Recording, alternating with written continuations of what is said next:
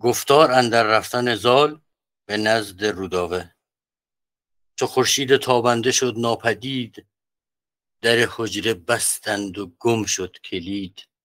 پرستنده شد سوی دستان سام که شد ساخته کار. بگذار کام. ببخشید. بگذار گام.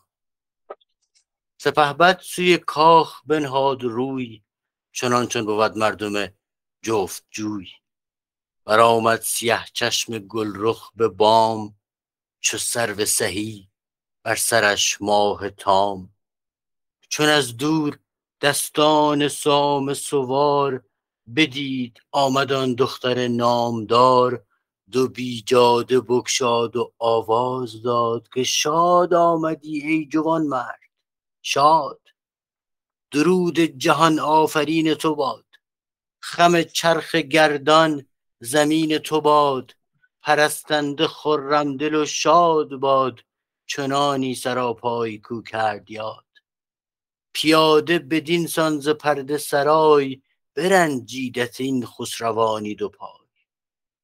سپهبد کزان گونه آوا شنید نگه کرد. خورشید رخ را بدید شده بام از آن گوهر تابناک به جای گلش. سرخ یاقوت خاک.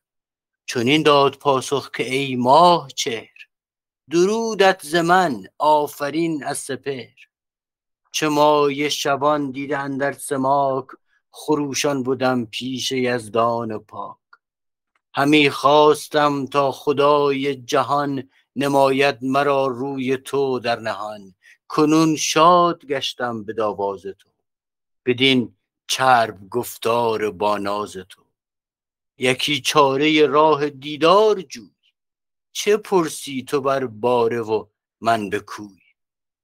پریروی گفت سپهبد شنود ز سر شعر گلنار بگشاد زود. کمندی گشاد او ز سرو بلند که از مشک از آنسان نپیچد کمند. بگاری جان. اون میگه تو بر باره و من به کوی به کوی باره معنیه مثلا قلعه و اینا میده دیگه. آره موقعیت اینجوریه که نه نه نه مشخصا دیالوگ اینجوریه که دستان سام اومده پای قلعه ای که توش روداوه است. روداوه از بالای اون کنگره قلعه داره باش حرف می‌زنه این پایینه. و این صحنه بسیار صحنه درخشانیه که رودابه گیسوی خودش رو باز می‌کنه میندازه پایین در نقش کمند حالا دستان می‌خواد از این گیسو بره بالا. مرسی.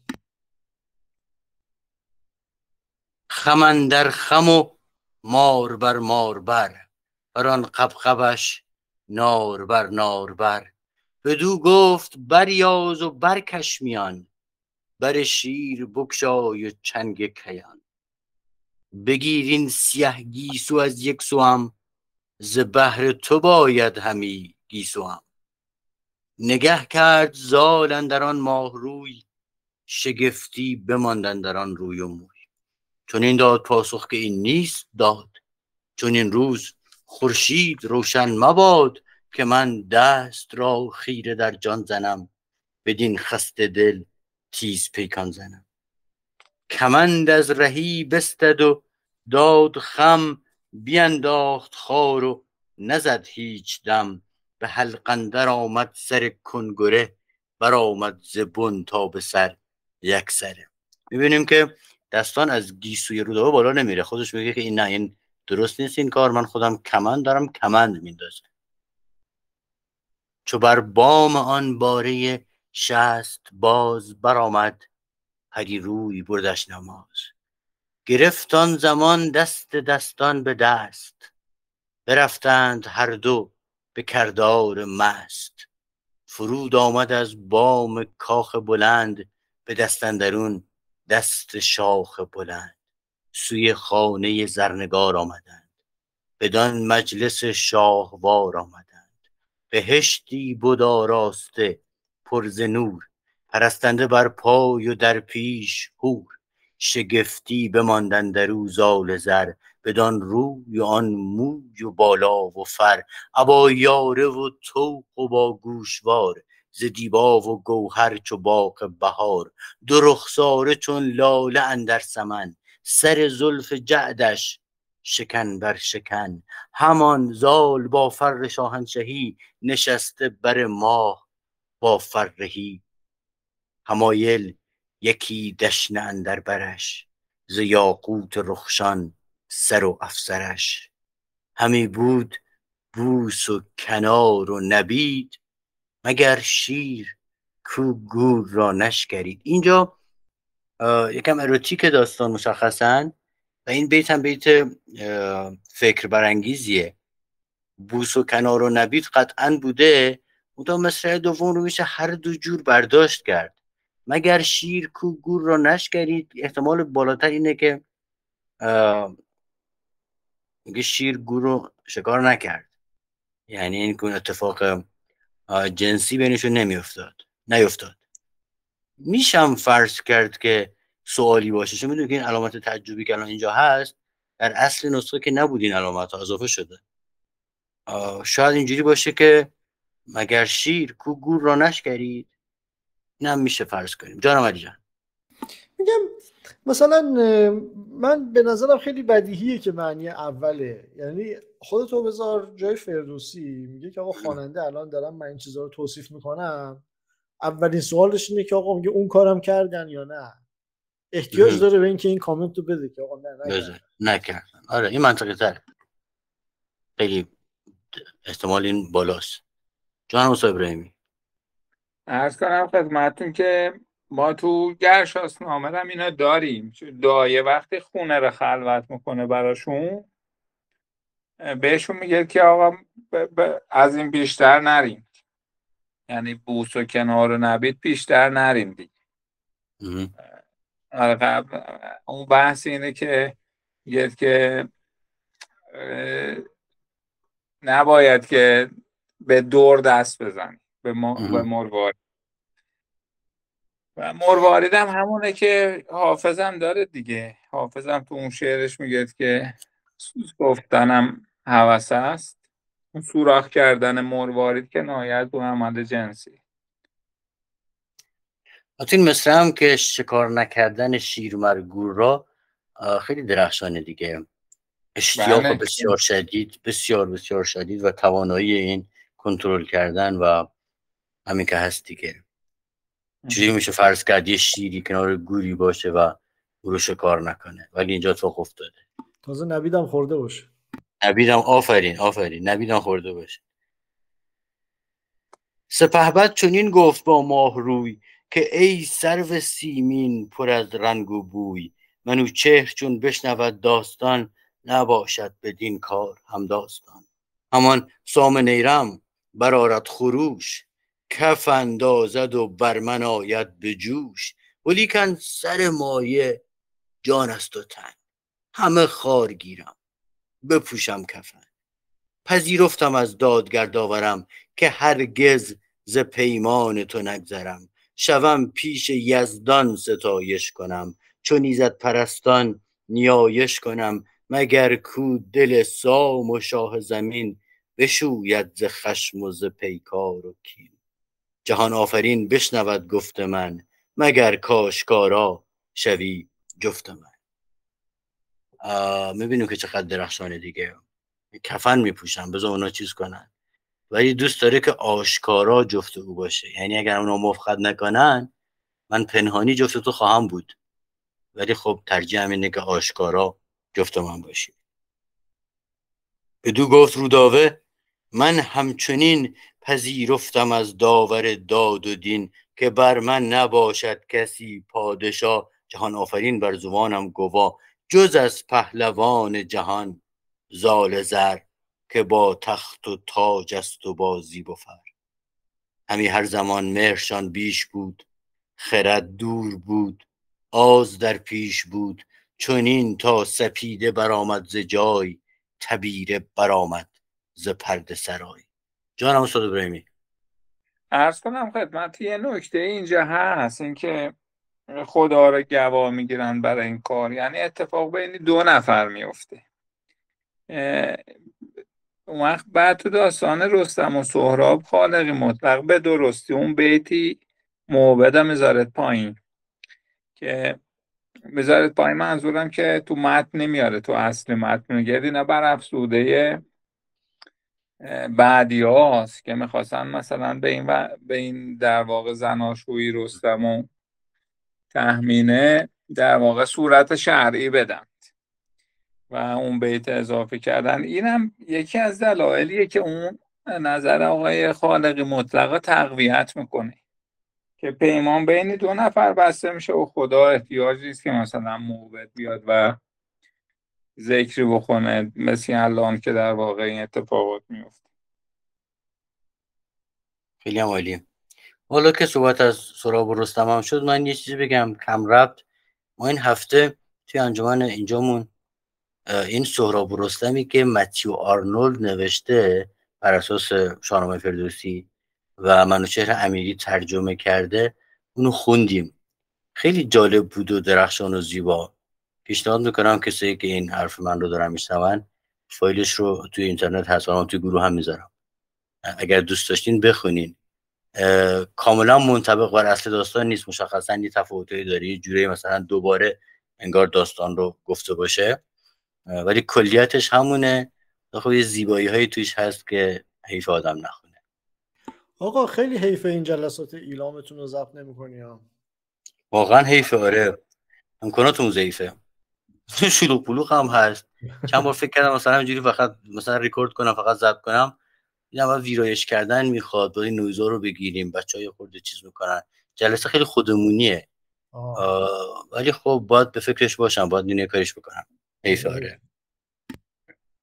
این فقط اینو بهتون بگم که این هفته که این داستان سراب رستم آرنولد خوندیم با اون ترجمه که گفتم دو تا از بچه ها دهین جلسه اشکشون سرازیر شد. انقدر تاثیر گذار بود. انقدر درخشان آقا مهزاد منم خواهش می‌کنم ازت این جلسات جمع کن. چون الان یه حسرت خیلی بزرگی که برای من مونده اینه که من تقریبا دو سال خورده جلسه برگزار می‌کردم و الان متاسفانه هیچی از اونها نیست. متاسفانه. به نظرم که این کارو بکند حالا در راستای همین هم من چون خودم این حسرت رو دارم که اینا داره از بین میره چون ما بیشتر کارمون بیس کارمون روی دیوان خوندن و شعر خوندن دیوان چیزا. دارم این کار می‌کنم که این دیوان ها رو چیز می‌کنم گزیده می‌کنم که بعد گزیدش واسه شما می‌خونم. این یک کمی اون داغ چیز رو کمتر می‌کنه که کلش ضبط نمیشه. ولی حتما حتما حتما چیزایی به درد بخورش اینجا بازگو می‌کنی که ضبط دقیقاً. آره. اونور می‌خونیم کامل بعد گزیدش واسه شما رو جا البته از این ور کار می‌کنم. چیزایی که اینجا می‌خونم مثلا تو مثلا نظامی یه جاهایش که خیلی درخشان و اینجا ما همه رو از اول تا آخر می‌کنیم و اون ور رو می‌کنم گزیدش کلا ارتباط جاسوس دو طرفم. خب بریم ادامه شعر. چنین تا سپیده برآمد ز جای تبیره برآمد ز پرده سرای. پسان ماه را شاه پدرود کرد. بر خیش تار و برش بر خیش تار و برش پود کرد.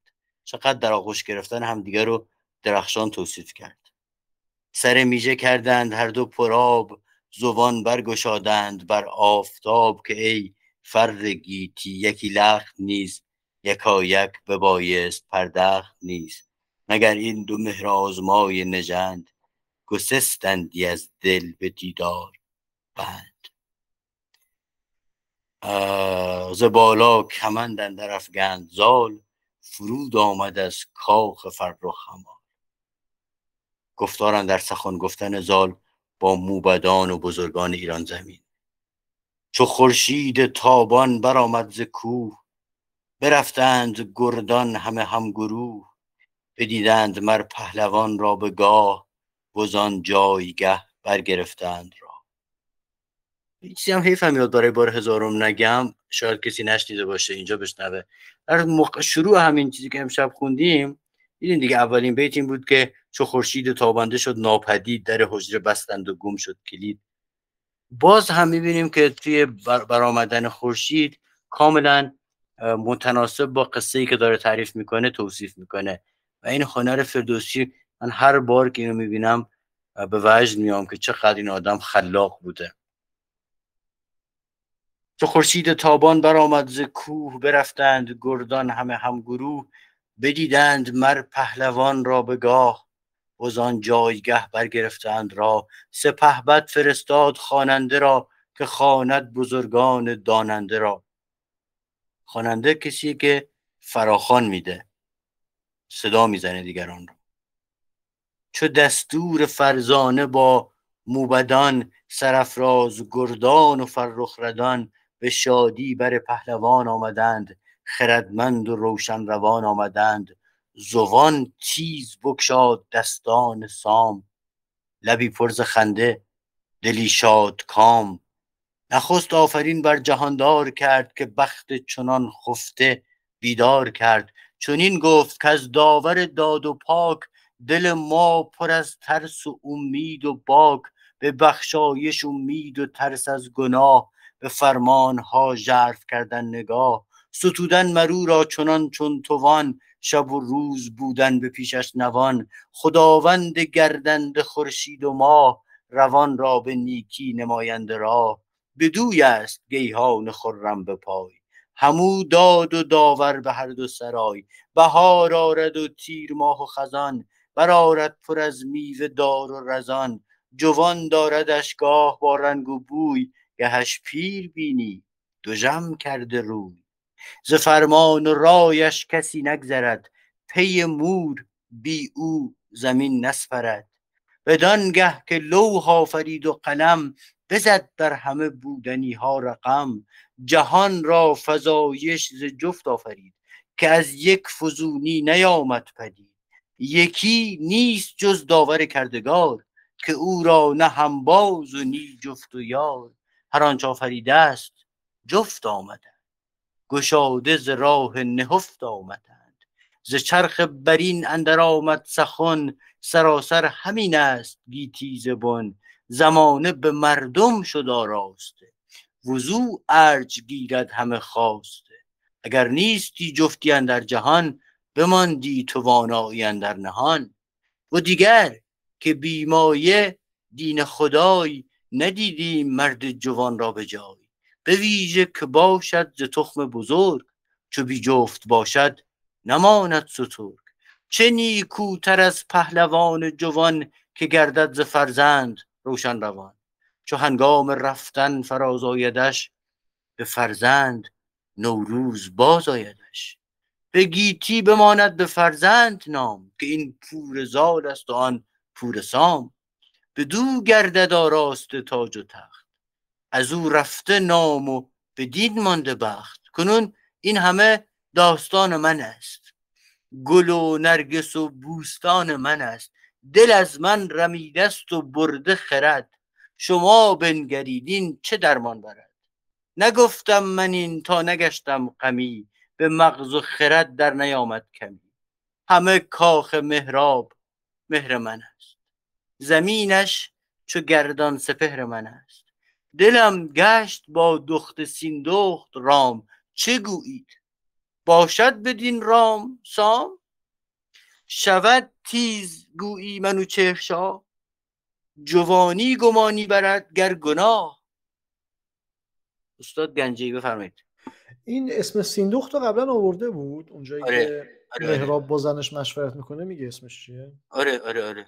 مرسی. اونجا اشاره نکردین که همسر مهرابه. گفت که این سیندخت همراه با پرستندگان اونجا بودن.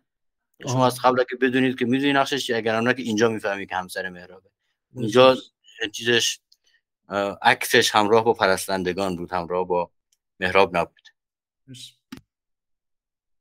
چه مهتر چه کهتر چو شد جفت جوی سوی دین و آیین نهاده است روی. به دین در خردمند را جنگ نیست که هم راه دین است و هم ننگ نیست.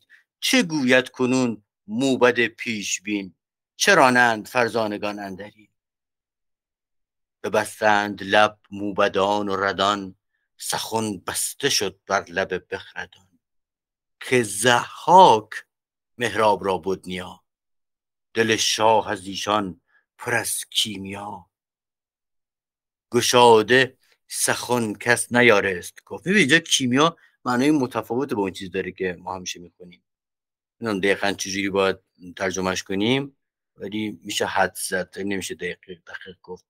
میشه فقط گفت که اون قبلیه نیست اون چیزی که ما از کیمیا برداشته اینجا فرق می‌کنه. گشاده سخن کس نیارست گفت. که نشنید کس نوش با زهر جفت. چو نشنید از ایشان سپه بد سخن بجوشید و رای نو افگند بون که دانم از این چون پژوهش کنید بدین رای بر من نکوهش کنید. ولیکن هر آن کو گزیند منش بباید شنیدش بسی سرزنش. مرا اگر بر این ره نمایش کنید وزین بند راه گشایش کنید. به جای شما آن کنم در نهان که با کهتران کس نکرد از نهان. به جایی یعنی در حق. همه موبدان پاسخ آراستند. همه کام و آرام او خواستند که ما مر تو را یک به یک بنده ایم. نه از بس شگفتی سرفکنده ایم. که بودست از این کمتر و بیشتر. به زن پادشاه را نکاهد هنر. ابا که مهراب از این پایه نیست بزرگ است و گرد و سبک مایه نیست. همان است که از گوهر اجده هاست و چند بر تازیان پادشاه است. اگر شاه را بد نگردد گمان نباشد از او ننگ بر دودمان. یکی نامه باید سوی پهلوان چنان چون تو دانی روشن روان. تو را خود خرد زان ما بیشتر روان و گمانت به هندیشتر مگر کو یکی نامه نزدیک شاه فرستد کند رای او را نگاه؟ منوچر هم رای سام سوار نبردارد از ره بدین مایه کار. گفتارن در نامه نوشتن زال به نزدیک پدرش سام. جانم علی. اینجا راجب مهراب که دارن صحبت می‌کنن یه دفعه چیز زحاک میگه که همان است که از گوهر اجده هاست وگر چند بر تازیان پادشاست. این یه جوری پادشاه بودن زحاک و امتیاز حساب می‌کنه دیگه درسته؟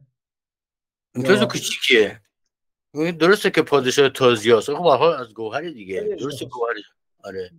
چون من یادم یه جایی توی چیز توی رجز خونی با اسفندیارم رستم یه افتخارکی می‌کنه به اینکه از نسل زهاکه حالا برسیم به اونجا کی برسیم. اینو خوب مقایسه کنیم. مثلا ببینیم چیه. همین. علی از قرگه. این در واقع زهاک هم اولش آدمی خوبی بوده. تو شاهنامه حالا اینجوری که هست زمانی که فریفته میشه دیگه. فریفته میشه به دست شیطان و بعد شیطان میگه که اجازه بده که شونها رو ببوسم و بعد این داستان.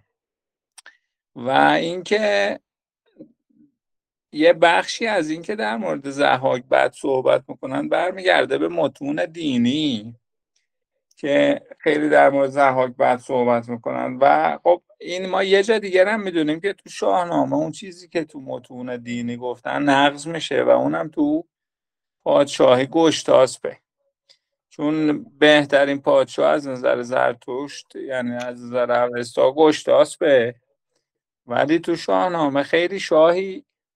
در واقع جالب اینی اصلا کلا آدم مزخرفیه دیگه. اول که ول می‌کند میره نمی‌دونم روم دنبالی عشق و حال و بعدم میاد اون بلاواره به سری اسفندیار میاره و داستانش که خب دیگه می‌دونیم چیه.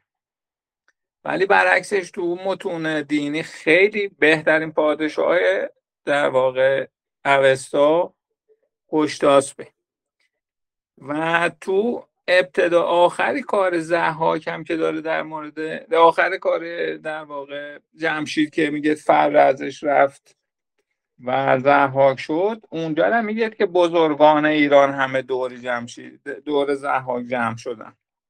یعنی تو اون روایت اصلی احتمالا زحاک ابتداش. در واقع آدمی بدی نبوده. همین جور که مثلا جمشید آدمی بدی نبوده. و بعدتر مثلا این اتفاقا براش افتاده. آره این در واقع هست. و, و خب البته از همین مستمسک که در واقع این دیوزاده یه جای دیگه تو شاهنامه بعدها تو داستان تو همین داستان استفاده میشه که می‌خوان در واقع تحقیرش کنن میگه از این مرغ پروردوان دیوزاد چگویی چگونه برایت نجات. که مرغ پرورده که زادم میگه دو دیوزادم رود آبرا یعنی یه جای دیگه هم باز به همین داستان اشاره می‌کنه که این دیوزاده حالا که صحبت شد من چیز کمراتی باز بگم. اخیرا پیش یکی از این بستگان بودیم یک پیرزن خیلی سن بالا سواد خوندن نوشتن نداره اما از اون آدم خیلی باحال خرد داره. پر است از قصه و داستان و ضرب المثل و اینا فوق العاده گنجینه ایه بعد قصه زخاک رو واسه ما تعریف می‌کرد. خیلی جالب بود که آخرش خیلی جالب تموم میشه توی جالب که متفاوت. قصه رو اینجوری تموم کرد که آخرش دیگه مارای زخاک همه رو خوردن. هیچکی نمونده بود. و دوتا مار موندن و خود زخاک و مارا از راه گوش رفتن داخل سر زحاک. مغز زحاک رو خوردن و قصه تموم شد. زحاک اصلا ماره خودش خورده شد. و من فکر کردم که این, این روایته مال چه دوره بوده؟ کی ساخته شده که یک یک ناامیدی بسیار بزرگی بوده احتمالا. حالا حدس خودم اینه. چقدر فضای جامعه ناامید بوده که امیدی به این نیست که زحاک توسط کسی از بین بره. همه رو بخوره آخرش هم خودش همینجوری بمیره. جان هم استاد بریم ارز کنم خدمت اول که به نظرم که این پیر زن را ضبط کنین هرچی میگه. هرچی میگه ضبط کنین یه گوشه بنویسین. و یه کاری اینجوری انجوی شیرازی کرد تو فردوسی و شاهنامه مردم و شاهنامه. یه همچین داز حالا اسمی کتابش یادم میاد میگم. یه کتاب سه جلدی چاپ کرد انجوی شیرازی. اون وقت این رفت روایت و شاهنامه را بیرون از شاهنامه تو اقوام جمع کرد. متوجه؟ آفرین. آره. سه جلدی هم هست. ممکنه مثل این روایت شما تو مثلا بازم بوده باشه. من البته حضور ذهن ندارم اینی که گفتی ها. ولی اسم این کتابش مردم و شاهنامه است.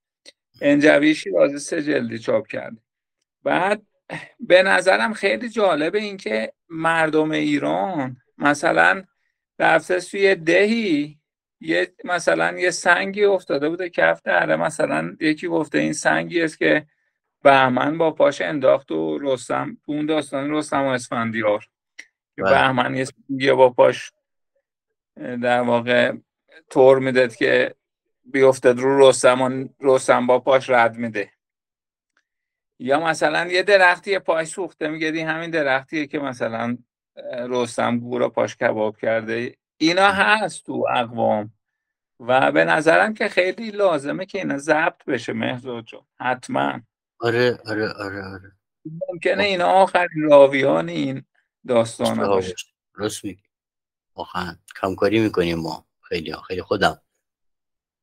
مجید بله دستش بالا رفت. مجید چیزی می‌خواستی بگی؟ آه من خواستم این داستانی که الان گفتی رو من یادم نیست این استوره رو کجا خوندم که دیو آز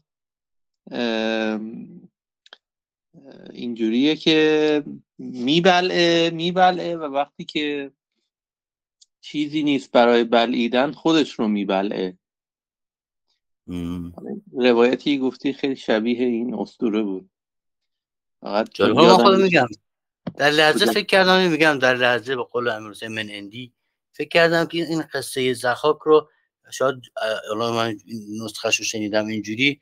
این چیزی هم که علی اصغر گفت که آقای انجوی جمع کرده بقیه رو پس حتما به روش مختلفی گفته شده. و هر کدومش احتمالا متناسب با حال و هوای خاص زمانه بوده دیگه.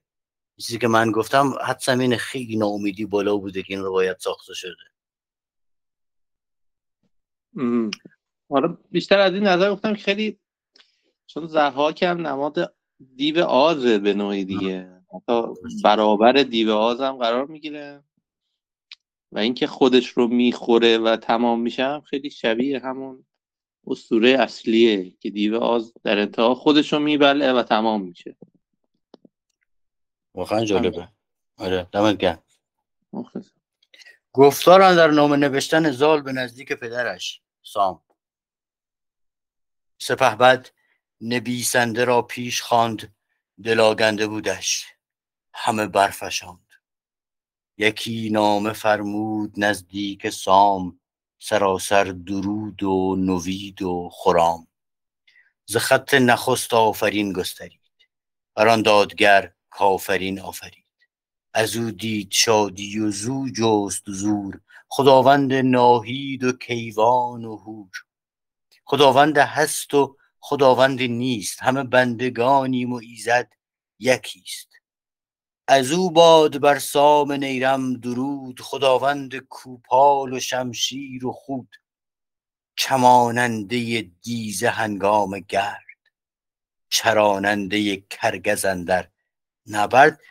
می‌تونم ادعا کنم که از زیباترین توصیف های کل شاهنامه دیگه همین باشه. خب کم نیستن توصیفات زیبا. یکیش همین چراننده کرکسن در نبرد. نظامی عروضی هم همین چند بیتو شاید میاره برای بلاغت شاهنامه دیگه. آفرین آفرین. یادم نبود. همینا رو آورده بود. آره. بگو استاد ابراهیمی. نظامی عروضی خودش یه تصرفی هم تو این بیت کرده. این چراننده جادیزه چرمه گذاشته. خب؟ بعد الان در واقع وقتی چه بذارد این الیتراسیونی واژارایی چه خیلی توش برجسته میشه. درسته؟ درسته. با اون بخونی. چماننده چرم هنگام گرد چراننده کرگزن در نبرد. آره این چماننده چرمه. ولی خب یه اشتباهی که نظامی عروضی کرده این که اسبه در واقع چرمه نبوده. دیزه, دیزه بود. آره رنگش اشتباه کرده ولی خب به نظرم که استفاده کرده از اون حسی ادبی خودش. فکر کرده با چرمه بهتر. به جز چه گه هم تاثیر گذارین ترکیب چه و گه هر دو زیبا کرده اینو این چراننده کرکس هم دو جور تو ذهنم میاد. شما کدومش اول تو ذهنتون میاد. هم از بس جنازه زیاده کرکس ها جمع میشن. هم از بس تیر تو آسمونه. این پرهایی که به تیرا وصلن تو آسمون اینا خودش یه جور انگار کرکس چرونی تو آسمون.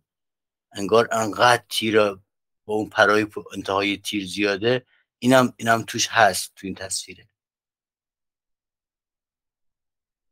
به نظرم نظر قابل تعملیه شما اون اولی به ذهنتون میاد اول؟ آره چون توصیفی در واقع کشتنه. آره اول اونه. ولی خب اینم به نظرم خیلی جالب بود. چماننده دیزه هنگام گرد. گرد باشید چماننده دیزه هنگام گرد. چراننده کرکسن در نبرد. فزاینده باد آوردگاه. فشاننده تیغ زبر سیاه. گراینده تاج و زرین کمر. نشاننده شاه بر تخت زر. به مردی هنر در هنر ساخته. خرد از هنر سر برافراخته. من او را به سان یکی بنده ام به مهرش روان و دل آگنده ز مادر بزادم بدان که دید ز گردون به من بر ستم ها رسید. ادب رایت می‌کنه نمیگه از تو به من ستم رسید میگه از گردون. پدر بود در ناز و خز و پرند مرا برده سیمرغ بر کوه هند. نیازم بدان کو شکار آورد ابا بچگان در شمار آورد.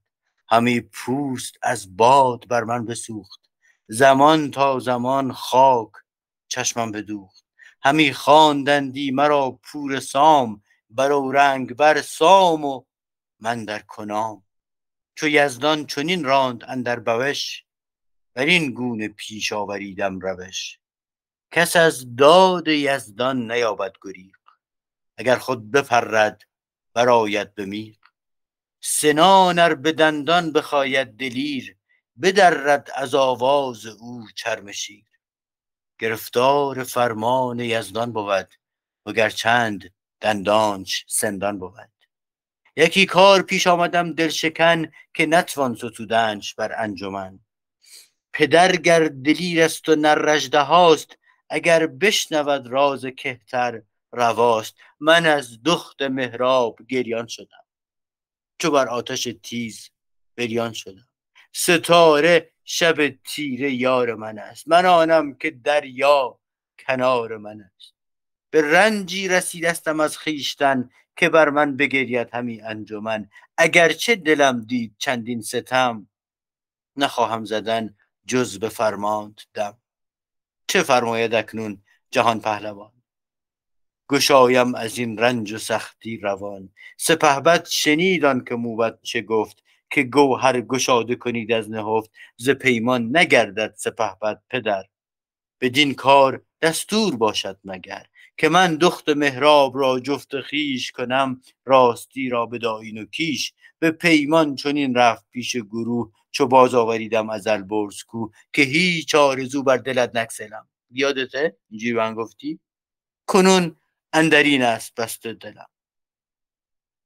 سواری به کردار آزرگوش اسب ز کاول سوی سام شد بر سه اسب. معمولا دو اسبه می‌رفتن. این از شدت عجله که داره سه اسبه میره.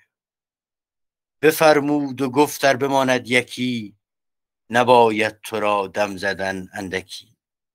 به دیگر پلنگ اندر آی و برو بدین سان همی تاز تا پیش گو. فرستاده از پیش او باد گشت به زیرندرش چرمه پولاد گشت. چون نزدیکی گرگ ساران رسید یکا یک ز دورش ز دورش سپهبد بدید. همی گشت گرد یکی کوهسار چماننده یوز و رمنده شکار. چون این گفت با غمگساران خیش بدان کار دید سواران خیش که آمد سواری دمان کاولی همان چرمه زیر او زاولی. فرستاده زال باشد درست از او آگهی جست باید نخست. ز دستان و ایران و از شهریار همه کرد باید سخن خواستار. همان در زمان پیش او شد سوار به دستندرون نامه نامدار. فرود آمد و خاک را بوسه داد. بسی از جهان آفرین کرد یاد. بپرسید و بستد از او نامه سام. فرستاده گفت چه بود از پیام. سپهدار بکشاد از آن نامه بند. فرود آمد از تیغ کوه بلند. سخنهای دستان یکایک بخواند بپژمرد بر جای و خیره بماند. پسندش نیامد چنان آرزوی دگرگونه بایستش او را بخوی. چون این داد پاسخ که آمد پدید سخن هرچه از گوهر بد سزید. چون مرغ ژیان باشد آموزگار چنین کام دل جوید از روزگار.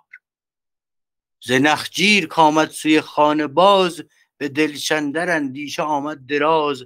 همی گفت اگر گویم این نیست رای. مکن داوری سوی دانش گرای. دل شهریاران سر انجمن شوم خام گفتار و پیمان شکن. وگر گویم آری و کامت رواست. بپرداز دل را بدانشد هواست. از این مرغ پروردوان دیوزاد چگونه براید چه گویی سرش گشت از اندیشه دل گران بخفت و براسوده گشتن دران سخن هرچه بر بنده دشخوارتر دلش خسته تر زان و تن زارتر. گشاده تران باشدن در نهان که فرمان دهد کردگار جهان چو برخواست از خواب با موبدان یکی انجمن کرد و با بخردان. گشاد این سخن بر ستاره شمر که فرجام این بر چه باید بر چه یابد گذر؟ دو گوهر چون آب و چون آتش به هم برامیختن باشد از بن ستم. همانا که باشد به روز شمار فریدون و زحاک را کارزار. از اختر بجویید و پاسخ دهید سر خامه بر بخش فرخ نهید. میگه باز نیمه پور لیوانو ببینید. این ستاره شماری می‌کنید سر خامه بر بخش فرخ نهید. قسمت خوباشو بگید. یه کاری کنید که بر حال اتفاق خوبی بیفته. ستاره شناسان به روز دراز همی آسمان باز جستند راز. بدیدند و با خنده پیش آمدند. که دو دشمن از بخش خیش آمدند. به سام نریمان ستاره شمر چنین گفت که ای گرد زرین کمر تو را مژده از دخت مهراب و زال که گردند هر دو دو و خمال از این دو هنرمند پیلی ژیان بیاید ببندد به مردی میان. جهانی به پای اندر آرد به تیغ. نهد تخت شاه از بر پشت میغ. ببرد پی بدسگالان ز خاک به روی زمین بر نماند مغاک.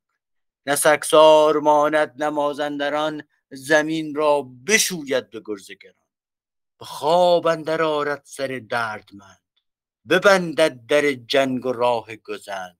بدو باشد ایرانیان را امید از او پهلوان را خرام و نوید.